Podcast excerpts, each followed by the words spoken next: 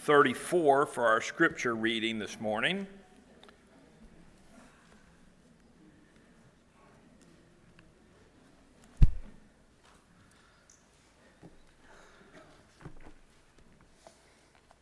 Psalm 34.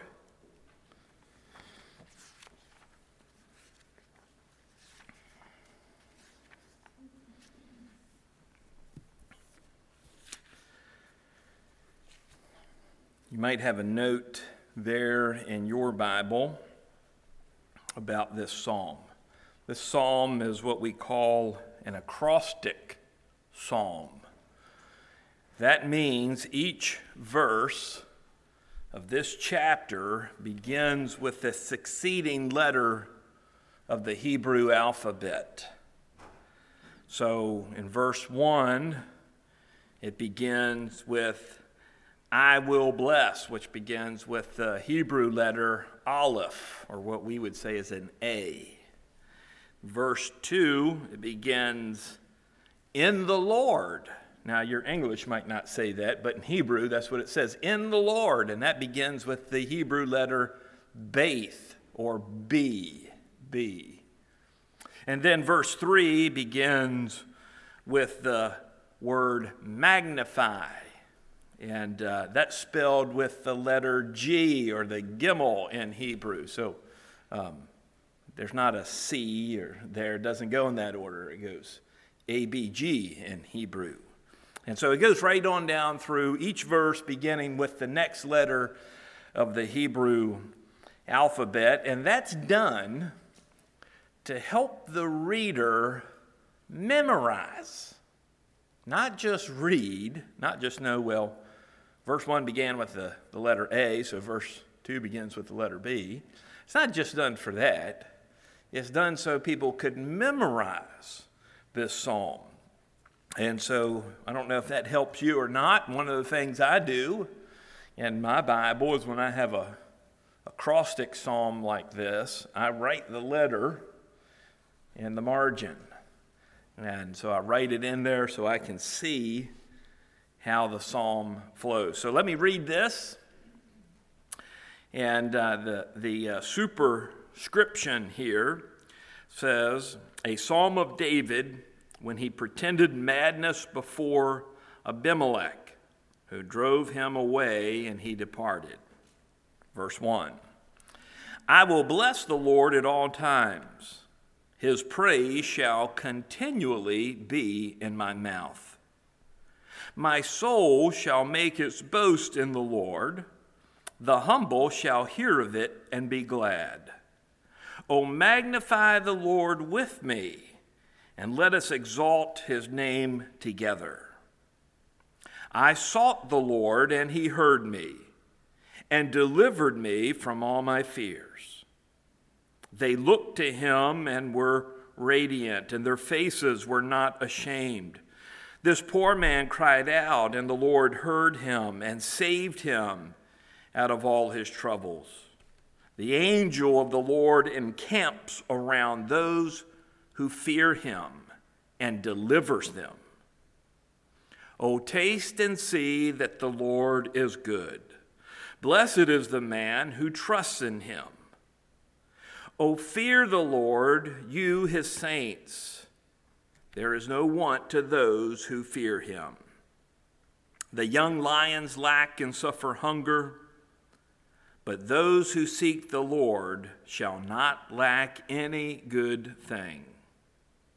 Come, you children, listen to me.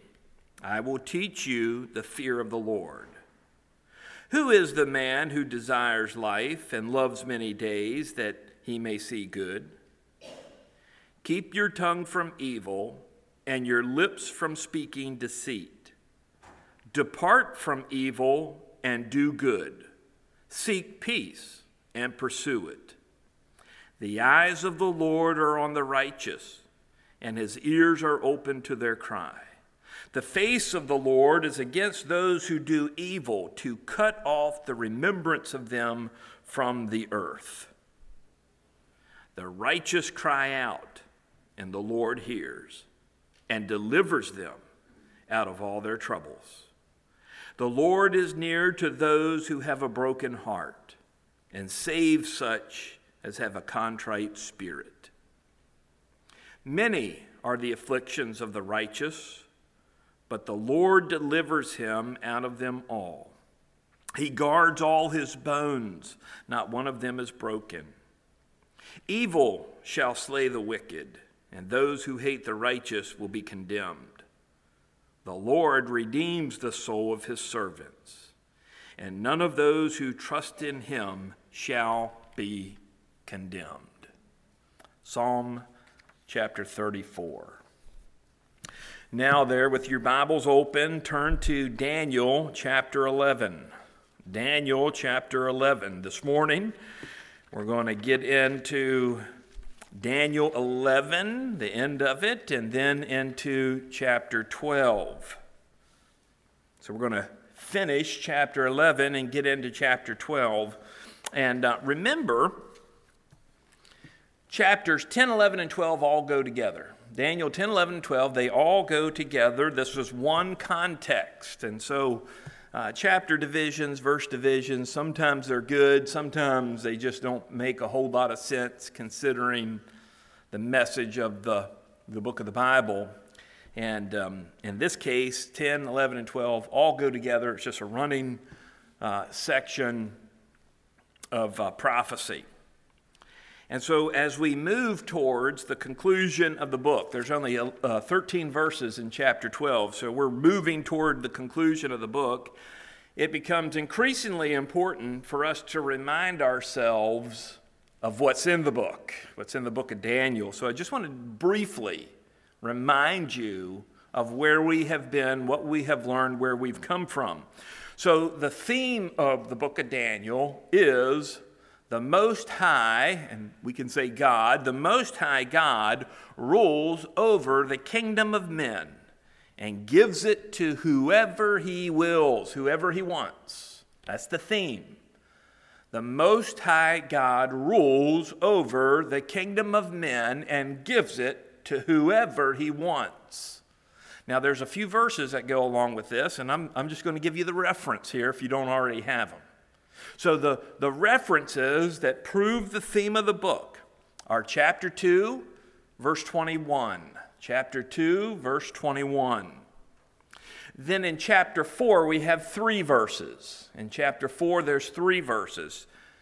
Verse 17, verse 17, verse 25, 25, and verse 32.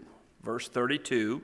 One more and that's chapter 5, verse 21. So, chapter 2, verse 21, chapter 4, verses 17, 25, and 32, and chapter 5, verse 21. All these verses show us that the theme of this book is the Most High God rules over the kingdom of men and gives it to whoever he wants. Now, when we get into chapter 1, we're, we're given background. It gives us the background of this book, the Babylonian captivity as experienced by Daniel. It shows us God's protection and provision for Daniel and Daniel's devotion and loyalty to God.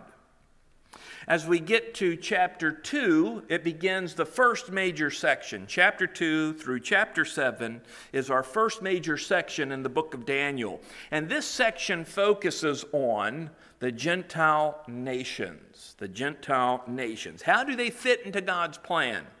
We're told that in these chapters. So in chapter 2, you'll remember we have Nebuchadnezzar's dream of this image with a head of gold, an upper body of silver, lower body of bronze, legs of iron, feet and toes of iron and clay. Each of those body parts, each of those substances represent a specific Gentile kingdom or Gentile empire. But very importantly, at the end of that chapter, we find that there is a kingdom that God Himself will establish, which will supersede all other kingdoms. That's chapter 2. In chapter 3, we have Daniel's friends and the fiery furnace. In this chapter, God is demonstrating to Nebuchadnezzar that his entire kingdom This kingdom is what God has established, and He is over it all. God overrules any king of the earth, He overrules him. The king says one thing, throw those men into the fiery furnace. God's word overrules the king's word. So that's chapter 3. Chapter 4, Nebuchadnezzar has a dream of a tree. And in this chapter, God is demonstrating to Nebuchadnezzar and to the entire Babylonian kingdom that he is the God. He is the one who raises kingdoms and blesses kingdoms. And when you're prideful, God will bring you low. That's chapter 4. Chapter 5 is Belshazzar's feast. Belshazzar's feast, the handwriting on the wall, the end of the Babylonian Empire. God ends the Babylonian Empire in this chapter and he transfers it to whoever he wills. Remember, Most High God rules over the kingdom of men, and He gives it to whoever He wants to. And in this chapter, He takes it from the Babylonians and He gives it to the Medo Persians, just as He said He would in the prophet Jeremiah. Jeremiah 51 11. God prophesies that the Medes would take Babylon. That's chapter 5. In chapter 6, we have Daniel in the den of lions. Same Daniel, different king. Same Daniel, different world empire. And Daniel chapter 6, the world empire is the Medo Persian Empire. And what we learn there is that God is not just sovereign over the Babylonian kingdom, he's also sovereign over the Medo Persian Empire as well. In chapter 7, Daniel has a vision of four beasts. Four beasts. This chapter corresponds to chapter 2. It's giving us more information about the Gentile empires.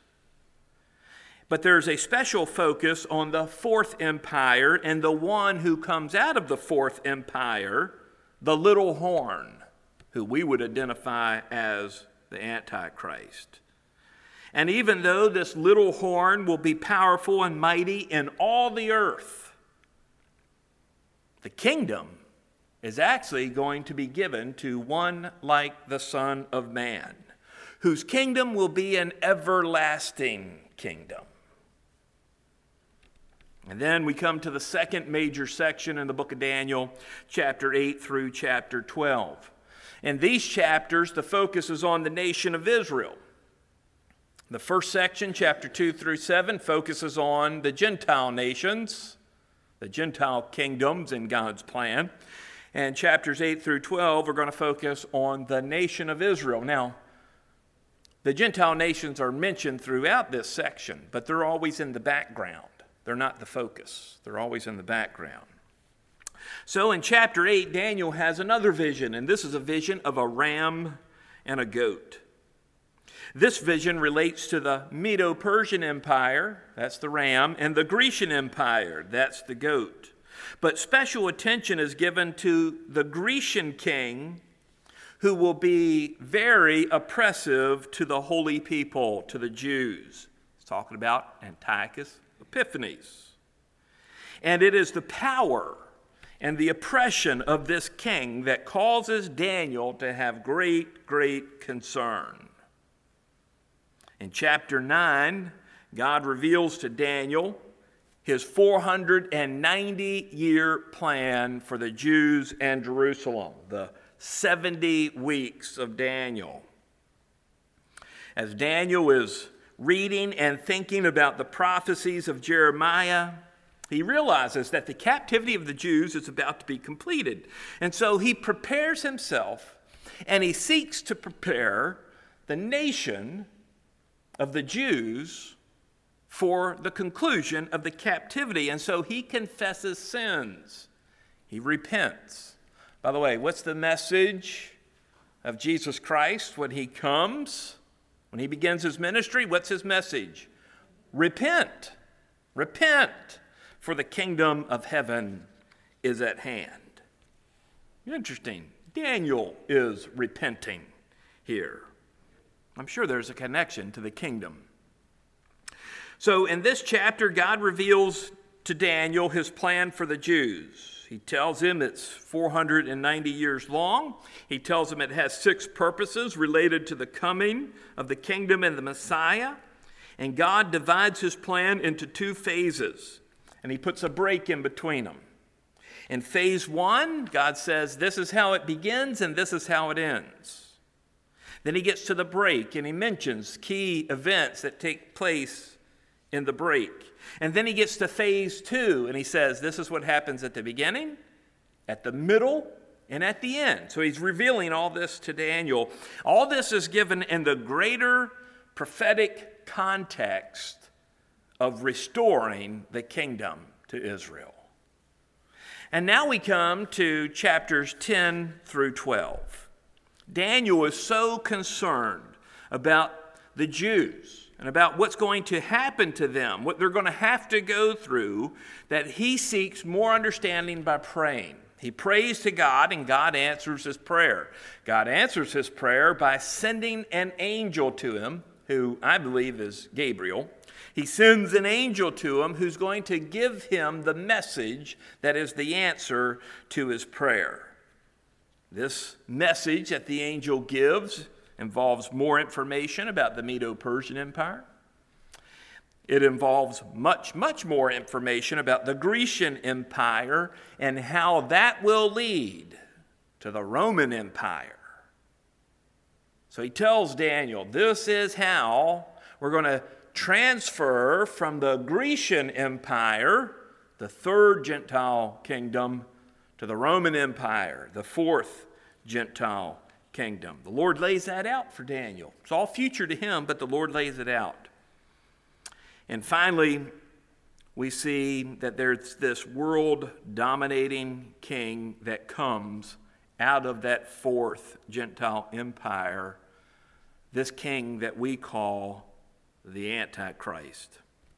And so, if you have your Bible open there to chapter 11, Daniel chapter 11, if you look at verses 36 through 39 real quickly, this is where we were at um, in our last study of the book of Daniel. We were looking at these um, four verses here.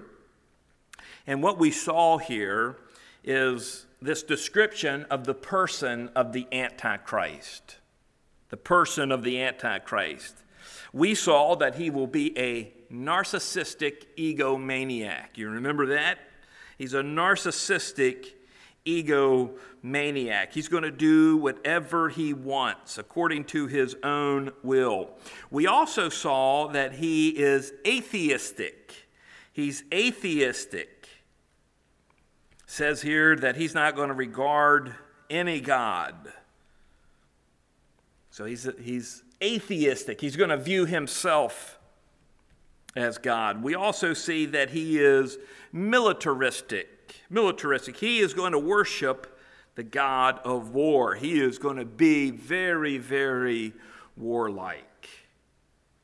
Now, we also saw as we were looking at this passage that this is not the first time the Antichrist is actually mentioned in the book of Daniel. So we looked at some other places in the book of Daniel where the Antichrist is mentioned. And then we looked at some places in the New Testament that go on to describe the Antichrist and his times. So today we're going to pick up in chapter 11, verse 40, and continue on through chapter 12, verse 3. And in this context, we're going to see more about the Antichrist's military domination, his warlike spirit, and the destruction that he brings, and how all this is going to relate to the Jews. And as we go through these verses, I want you to keep in mind several themes, several big themes we find in the Bible. So the Antichrist is one of those themes. But we're also going to see here the theme of the tribulation, the tribulation of Israel, the seven year uh, tribulation. And we're also going to find the theme of resurrection. Resurrection and judgment are in these passages, these verses here this morning. And uh, keep in mind, all of this is not only future for Daniel, this is also still future for us. None of the things that we're going to talk about here this morning have happened yet. They're all in the future. They will happen, but they just haven't happened yet. So let's look here at verse 40 through 45 and the wars of the Antichrist. The wars of the Antichrist. In verse 40, at the beginning of the verse, we see that the Antichrist is attacked. He's attacked. It says, At the time of the end, the king of the south shall attack him. Him as the Antichrist. And the king of the north shall come against him like a whirlwind, with chariots, horsemen, and with ships. So notice the time of the attack. The time of the attack. At the time of the end. Well, of course, that begs the question end of what? End of what? This is talking about the end of God's 490 year plan for the Jews. So, this is setting us into the tribulation period. Okay, that's the setting here, is going to be the seven year tribulation. So, at the time of the end, not the end of everything, the end of this plan that God has revealed to Daniel. That seven years and 927 daniel 927 this is the end that's being talked about. Now that's the time. Now notice who attacks the antichrist. Notice who it is. It says the king of the south and the king of the north. You see that in your bible? Okay the king of the south and the king of the north. Now we just went through verse after verse after verse after verse talking about the king of the south and the king of the north. And so automatically we might tend to think this is talking about the same group of people. It's not. It's not. Okay? From our perspective, chapter 11, verse 2 through verse 35, that's all history. That's all history to us. But verses 36 on is all prophecy, it's all future. So the king of the south and the king of the north are not the same people as we saw earlier in chapter 11. Here's an easy way to think about this is that um, number one, the Seleucid Empire, the king of the north, the king of Syria, does, that empire doesn't exist anymore. Doesn't exist. The kingdom of the south is the kingdom of Egypt, and that's the Ptolemaic Empire. It doesn't exist anymore. Yes, there's an Egypt, and there is a Syria today, but these are totally different countries than what it says here at the beginning of chapter 11. They're just different. And so we try to think, well, who is this? Who could this be? Who's the king of the north and who's the king of the south? Well, we don't uh, know from this passage. It doesn't tell us. We just know they're from the north and from the south. Now, an easy thing about Bible geography when you're trying to figure out north, south, east, west is this. If, if the world is a map, just think of a map. So, this is our Bible map in front of us. In the very center of the map in the very center of the world, what country and city is there? Israel and Jerusalem, right? So, you know, whatever they lay out maps today, in the biblical map, God's map, right in the center of it, is Israel and Jerusalem. And so when you see these phrases that talk about north, south, east, west, and, and there's no other geographical indicators there, that's always talking about in relation to Jerusalem, north. It's north of Jerusalem, south is south of Jerusalem. So we can tell that these people who are going to attack the Antichrist are some group of people that are north of Israel and some group of people that are south of Israel. Okay? So that's, that's our geography. That's our how things are located here. Now, another thing that we learn when we see that the Antichrist is attacked is that not everybody is going to be on the Antichrist side. Not everybody is going to want to follow the Antichrist. This is talking about, as a part of God's plan, how the Antichrist is going to ascend to power. You know, he didn't just appear on the scene and have world domination, right? He didn't just show up and they say, oh, he's going to be the leader of the world. That's not how it worked. This is recording for us how the Antichrist comes to be the world power, how he comes to be the ruler of the world. So he's attacked. Now let's go on to the second part of verse 40 into verse 44. And here we see the Antichrist is victorious. So he's attacked, but now we see he's victorious. Notice again at the last part of verse 40, he invades, he overwhelms, and he passes through. It says here, there, he enters, he shall enter the countries, overwhelm them, and pass through. Um, this total domination, this expression here invades, overwhelms, goes through, is expressing the Antichrist complete military domination of the countries that stand against him. He doesn't even stop to occupy them, he doesn't need to. It's sort of like the Germans in World War II as they went through Poland. They just kept going.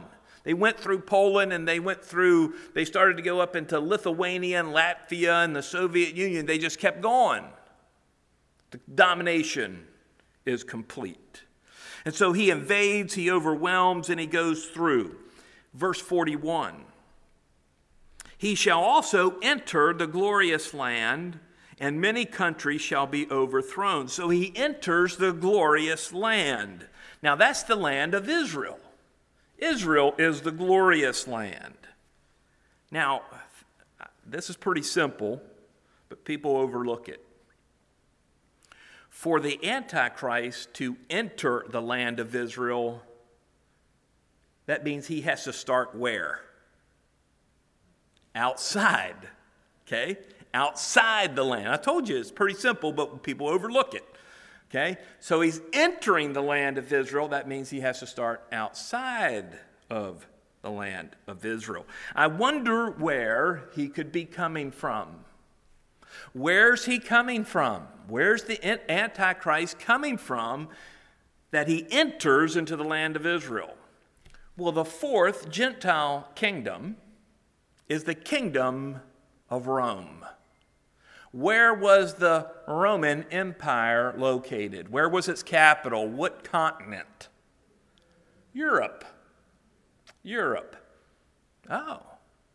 So the Antichrist is going to rise out of a empire seems to be a European empire. So he's probably coming from Europe. That means he's going to go across Europe. Going to come from Europe. He's going to go across the uh, Bosporus Strait. That's the strait where Istanbul, used to be called Constantinople, used to be called Byzantium, is located. That city is located. He's going to go right there across into modern day Turkey. And he's going to come down through modern day Turkey, Asia Minor, where Paul planted churches. He's going to go through there and he's going to come down through Syria.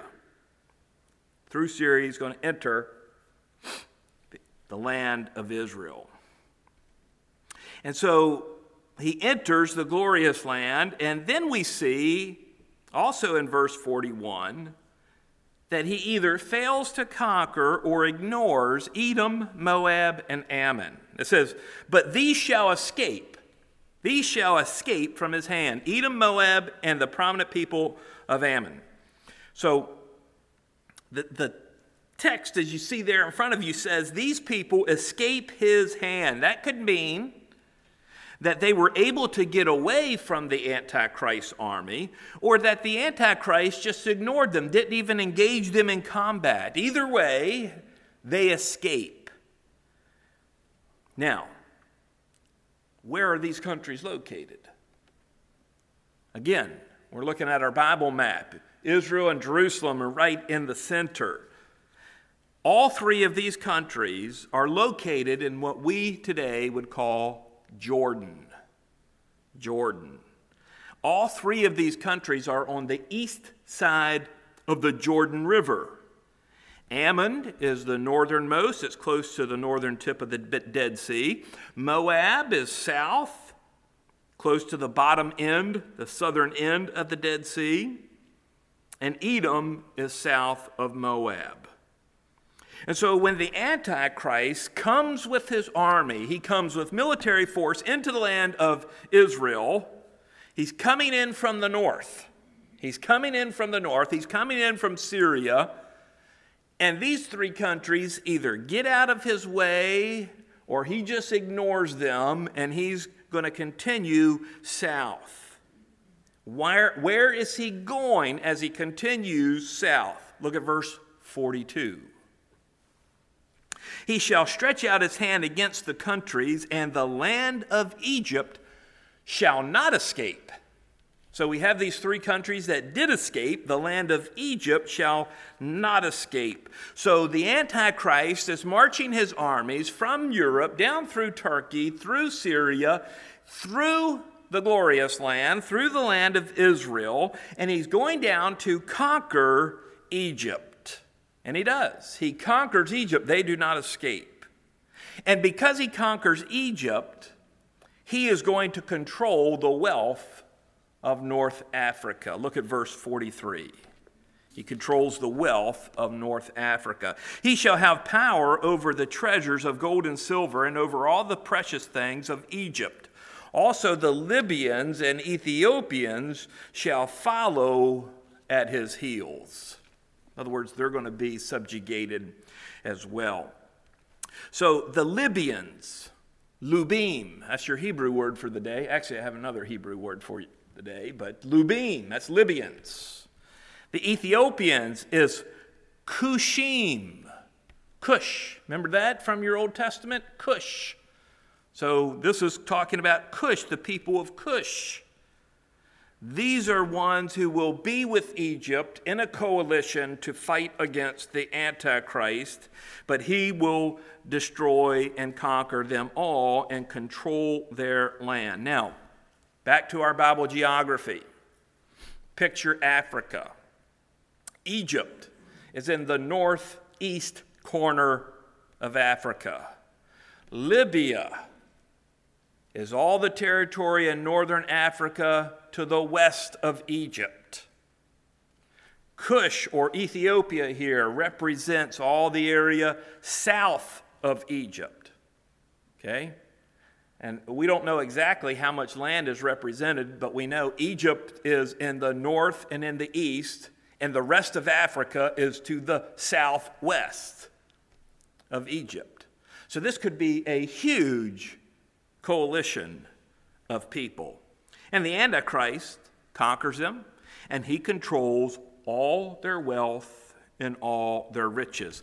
He is gaining power. Do you see that? He's gaining power on his way to becoming the world leader. And so the Antichrist is down in Egypt, and I would imagine he's consolidating his power and he's setting up some type of organization to control the riches of North Africa.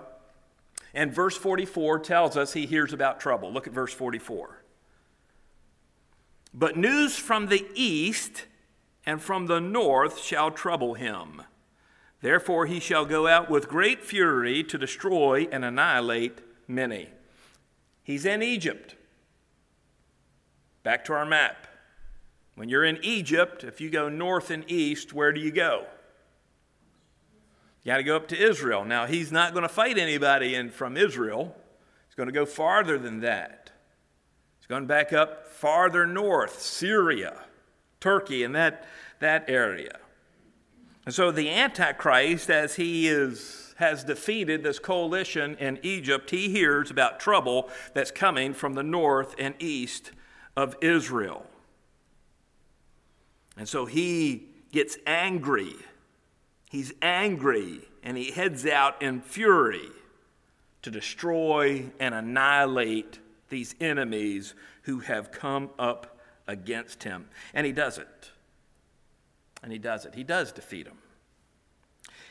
And so in these verses, we see the Antichrist is dominant in war. He's dominant in war. He is defeating his enemies, the people who have come up against him. And now we see, after he has been victorious, verses 40 through 44, we see now in verse 45 that he's going to dwell in Israel. He's going to make Israel his home. Look at verse 45. And he shall plant the tents of his palace between the seas and the glorious holy mountain. So the seas here refer to the Mediterranean Sea and probably the Dead Sea. Some people might take it from between the Sea of Galilee and the Dead Sea. I think it's the Mediterranean. And the glorious holy mountain. Now, what's that? The glorious holy mountain. That's the Temple Mount in, Israel, in Jerusalem. So, Jerusalem. And I think the expression here is actually that he's going to put his palace in Jerusalem. In Jerusalem. So, I think he's going to take up residence in Jerusalem. He's going to make this his headquarters. Now, let me ask you a question. How can he do that? How can he do that? Have you noticed the countries that are mentioned in this passage are all countries that are the historic enemies of Israel? Did you notice that? Ammon, Moab, Edom, Egypt. These are all enemies of Israel the Antichrist has defeated them. He has just not only defeated his enemies, he's defeated the enemies of Israel. And now he goes back to Israel and says, Well, I'm going to live here. Remember, he's from Europe. Now he says, I'm going to live here in Israel. So let me make some connections here. Go back to verse 41 with me. In verse 41, the Antichrist comes into the land of Israel, the glorious land. Now, when he says he enters here, what doesn't it say? What doesn't it say? It doesn't say he defeats the Jews. It doesn't say he fights with the Jews. It just comes in. He just comes in. Look at verse 45 now. Verse 45 the Antichrist goes back to the land of Israel. Remember, he's been down in Egypt. He comes back to the land of Israel and sets up his palace, sets up his place where he lives. This fits right in to God's plan as revealed in Daniel chapter 9, verse 27. That's where it says, and he, then he, the Antichrist, shall make a covenant with many, make a covenant with the Jews for one week. Fits right into what the Lord has already revealed about this man, the Antichrist. And so he's going to dwell in Jerusalem, and it fits right in. His dwelling in Jerusalem fits right in with him making a covenant with the Jews coming into agreement with the Jews. But that's not the end. Look at the rest of verse 45. It says, Yet he shall come to his end, and no one will help him. So, despite his power and military dominance, the Antichrist end is sure. He, his rule is going to be taken away from him. His end is sure, it is certain. And this phrase that we see here, and yet shall come his end, this is the same thing that Daniel 9:27 said. If you look back, look at, look at that verse, 927. Look at the very end of it. It says, even until the consummation, even until the end. That's the word end. Which is determined, which is sure why is it sure? God determined it. So even until the end, which has been determined by God, is poured out on the desolate. That's the desolate one. That's a reference to the Antichrist himself. So the end is going to happen. It's been determined by God. The Antichrist is not going to continue to rule. So in these verses, we see how the Antichrist comes to world domination. He comes to world domination by being a great military power. This fits with his description. He worships the God of war, he's militaristic. But we also see in these verses that this domination will be brought to an end. I think it's very important for us to realize that the theme of this book, the Most High God rules over the kingdom of men and gives it to whoever he wants, doesn't just apply to Nebuchadnezzar, doesn't just apply to Cyrus the Great or Alexander the Great. It also applies to the Antichrist and even Satan himself. The power that any of these people or beings have has been allowed by God. They didn't take it. They didn't take it.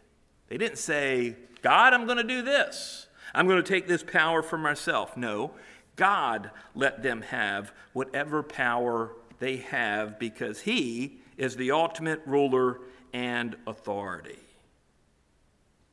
And God has a plan.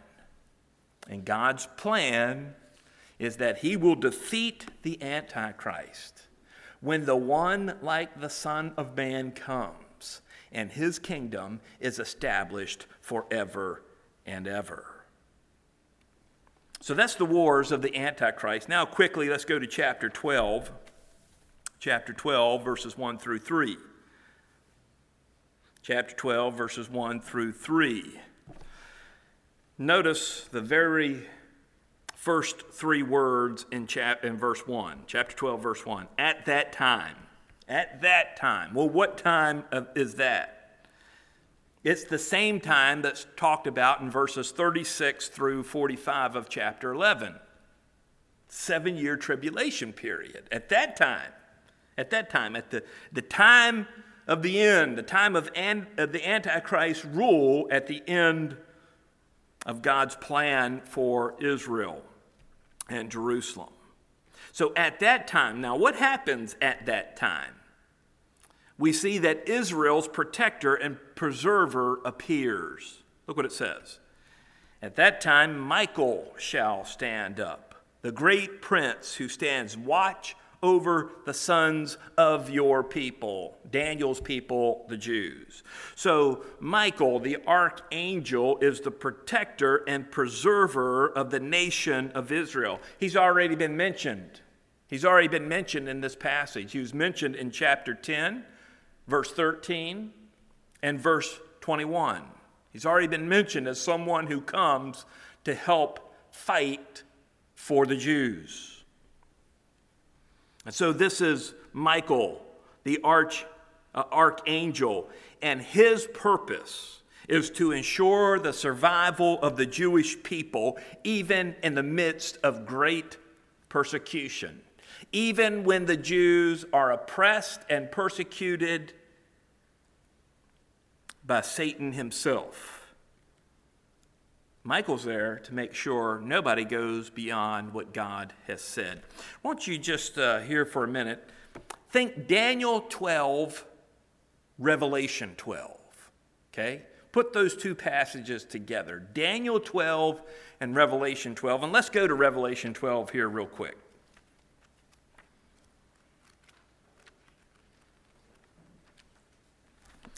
Revelation chapter 12.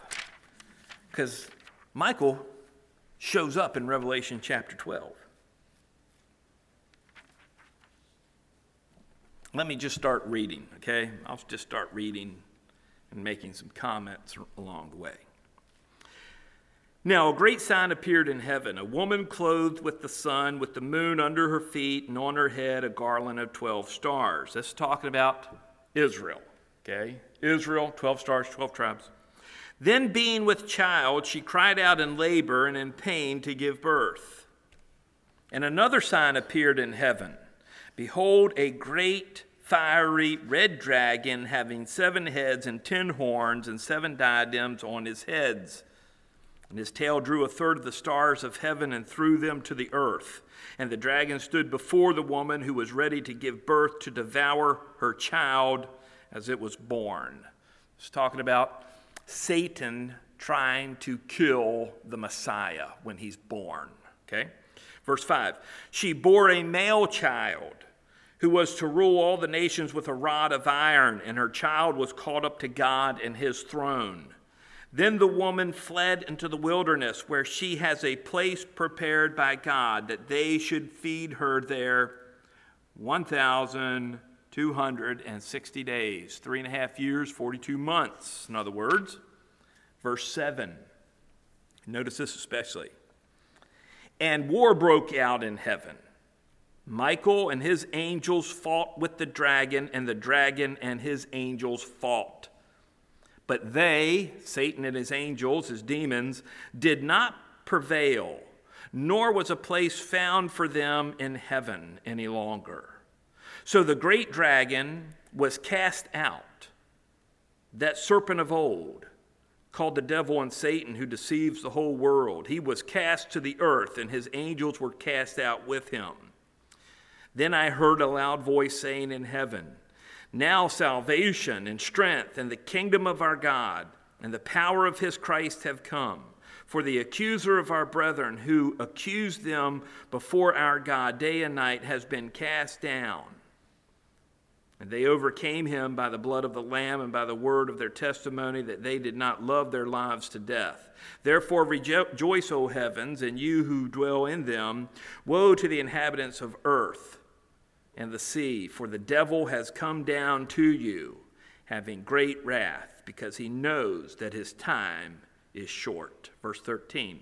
Now, when the dragon saw that he had been cast to the earth, he persecuted the woman who gave birth to the male child. We'll just stop right there. So here's the picture Here's the picture. Daniel receives just a glimpse of the picture, and John in the book of Revelation describes it more fully for us. Satan is opposing the Messiah coming to earth. Of course, he can't stop that. But as soon as the Messiah comes, Satan turns his attention to the Jews. And this is talking especially in these last seven years. He's going to turn his attention to the Jews. And there is this great battle in the spiritual realm. Michael stands up and he fights. And his angels fight Satan and his hordes of demons. And Satan is cast down to the earth. That means up until the time of the tribulation, Satan has access to heaven. Has access to. You might wonder, the book of Job, it talks about Satan coming before God. How can he do that? How can he do that? I don't know how he can, but he can. He's allowed to have access. He's allowed to have access in heaven. Up to this point of time where he and his angels are cast down to the earth. They are confined to earth. And because they are confined to the earth, the persecution and tribulations on earth will be worse than they have ever been before, especially because he's going to give his attention to persecuting the Jews. Michael, the archangel, is there to make sure the Jews survive. He's to make sure that they are not annihilated. And so Here's Israel's protector and preserver. We keep going on in verse 1 and there shall be a time of trouble such as was uh, such as never was since there was a nation even to that time. So this is going to be the worst time of trouble that the Jews have ever seen. Now, if we kind of put everything together, and uh, I'm giving you a conclusion instead of a reason here. But if we put everything together, when Satan is cast down, when, when uh, Michael stands up and protects Israel, and Satan is defeated in the, this heavenly spiritual realm battle, this is at the three and a half year mark of the tribulation. And he's cast down, and it's that, that final three and a half years of the tribulation, where intense persecution comes upon Israel. And it's described as a persecution and trouble like there has never been before. But notice the next phrase in verse 1, and it says, At that time your people shall be delivered. Everyone who's found written in the book of life. This time of deliverance, this time of salvation, is at the end of the tribulation. After this great persecution. The Jews have to go through the persecution before they have the deliverance. And notice, it's not just everybody who's delivered. Who's delivered according to this verse? Everyone who is found written in the book. I think that's talking about the book of life. Revelation chapter 20, verse 12. Everyone whose name is written in the book of life is delivered. By the way, to be delivered, there is a requirement to being delivered besides having your name in the book of life. That is, you have to be alive. Right? You got to be alive. To be delivered, you have to be alive. Okay? If you're dead, you're not delivered. If you've been killed, you haven't been delivered. They will be delivered. But they're not the only ones who receive blessing. Notice what it says in verse 2. And many of those who sleep in the dust of the earth shall awake, some to everlasting life, some to shame and everlasting contempt. This is uh, the dead are resurrected here. So the living Jews who have trusted in the Messiah will be delivered at the end of the tribulation. Also, at the end of the tribulation, there will be a resurrection.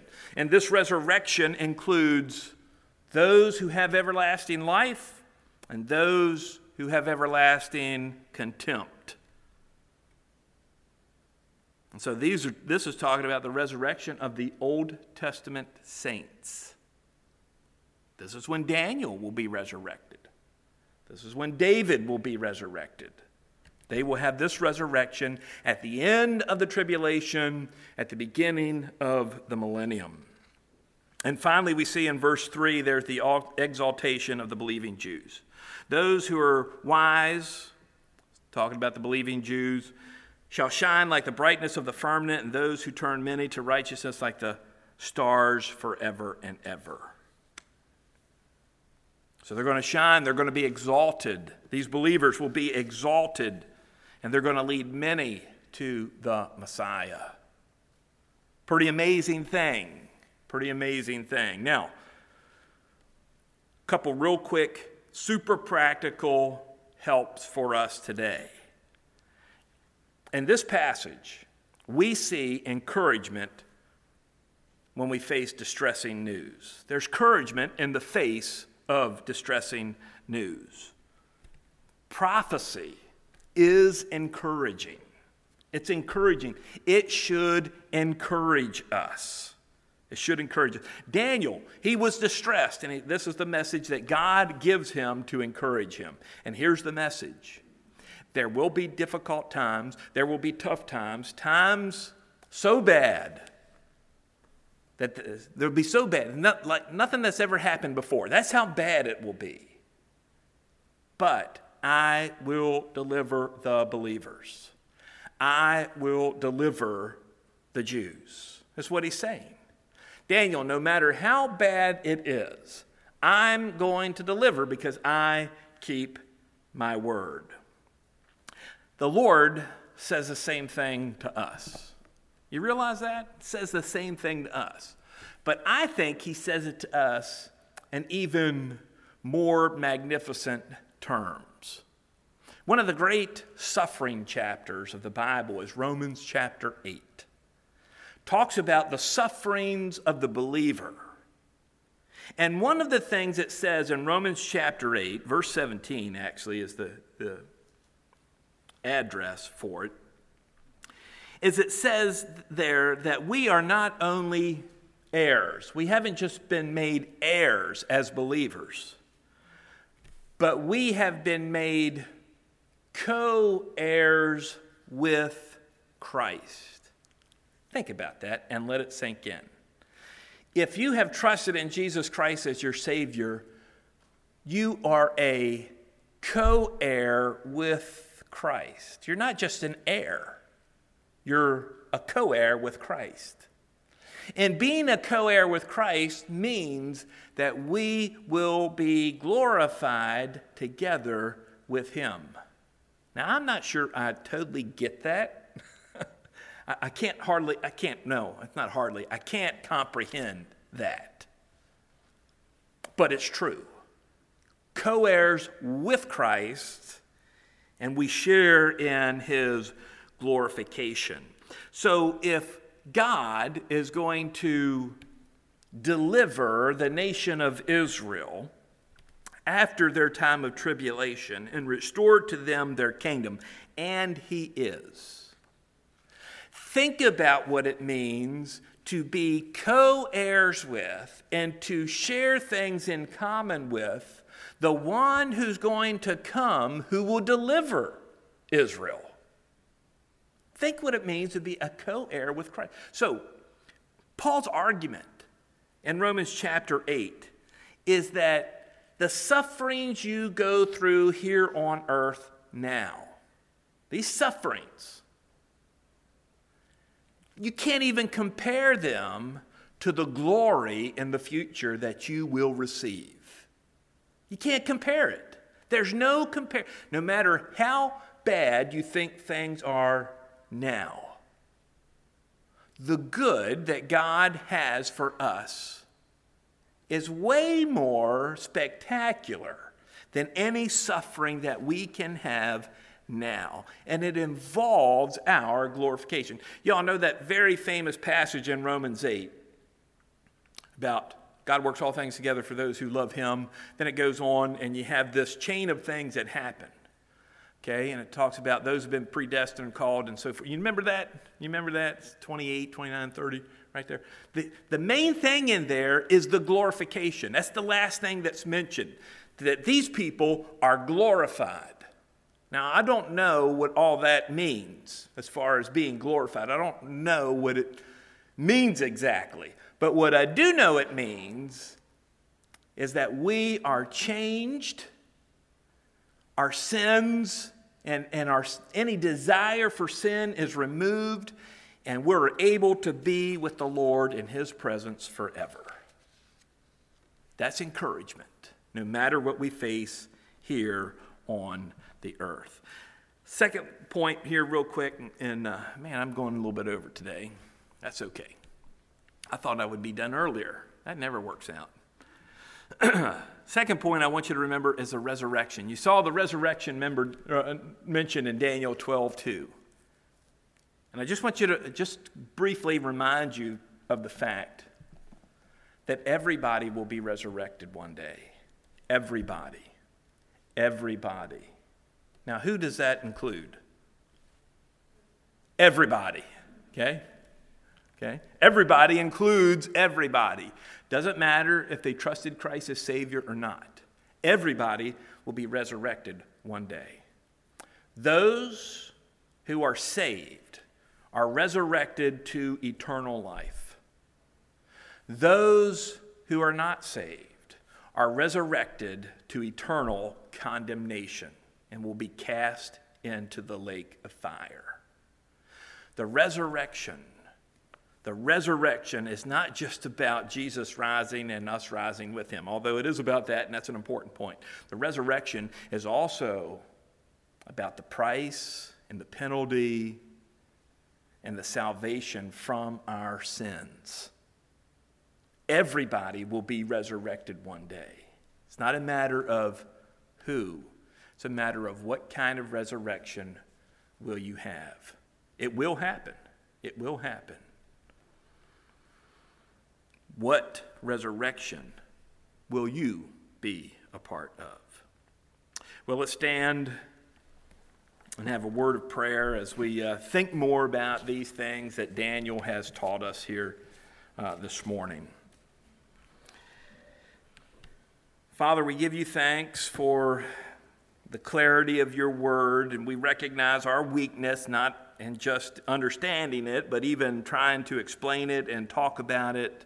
And uh, Lord, we just trust that as your word is read and as your word is looked at, that the Holy Spirit will provide the understanding that we need based on what you have said in your word.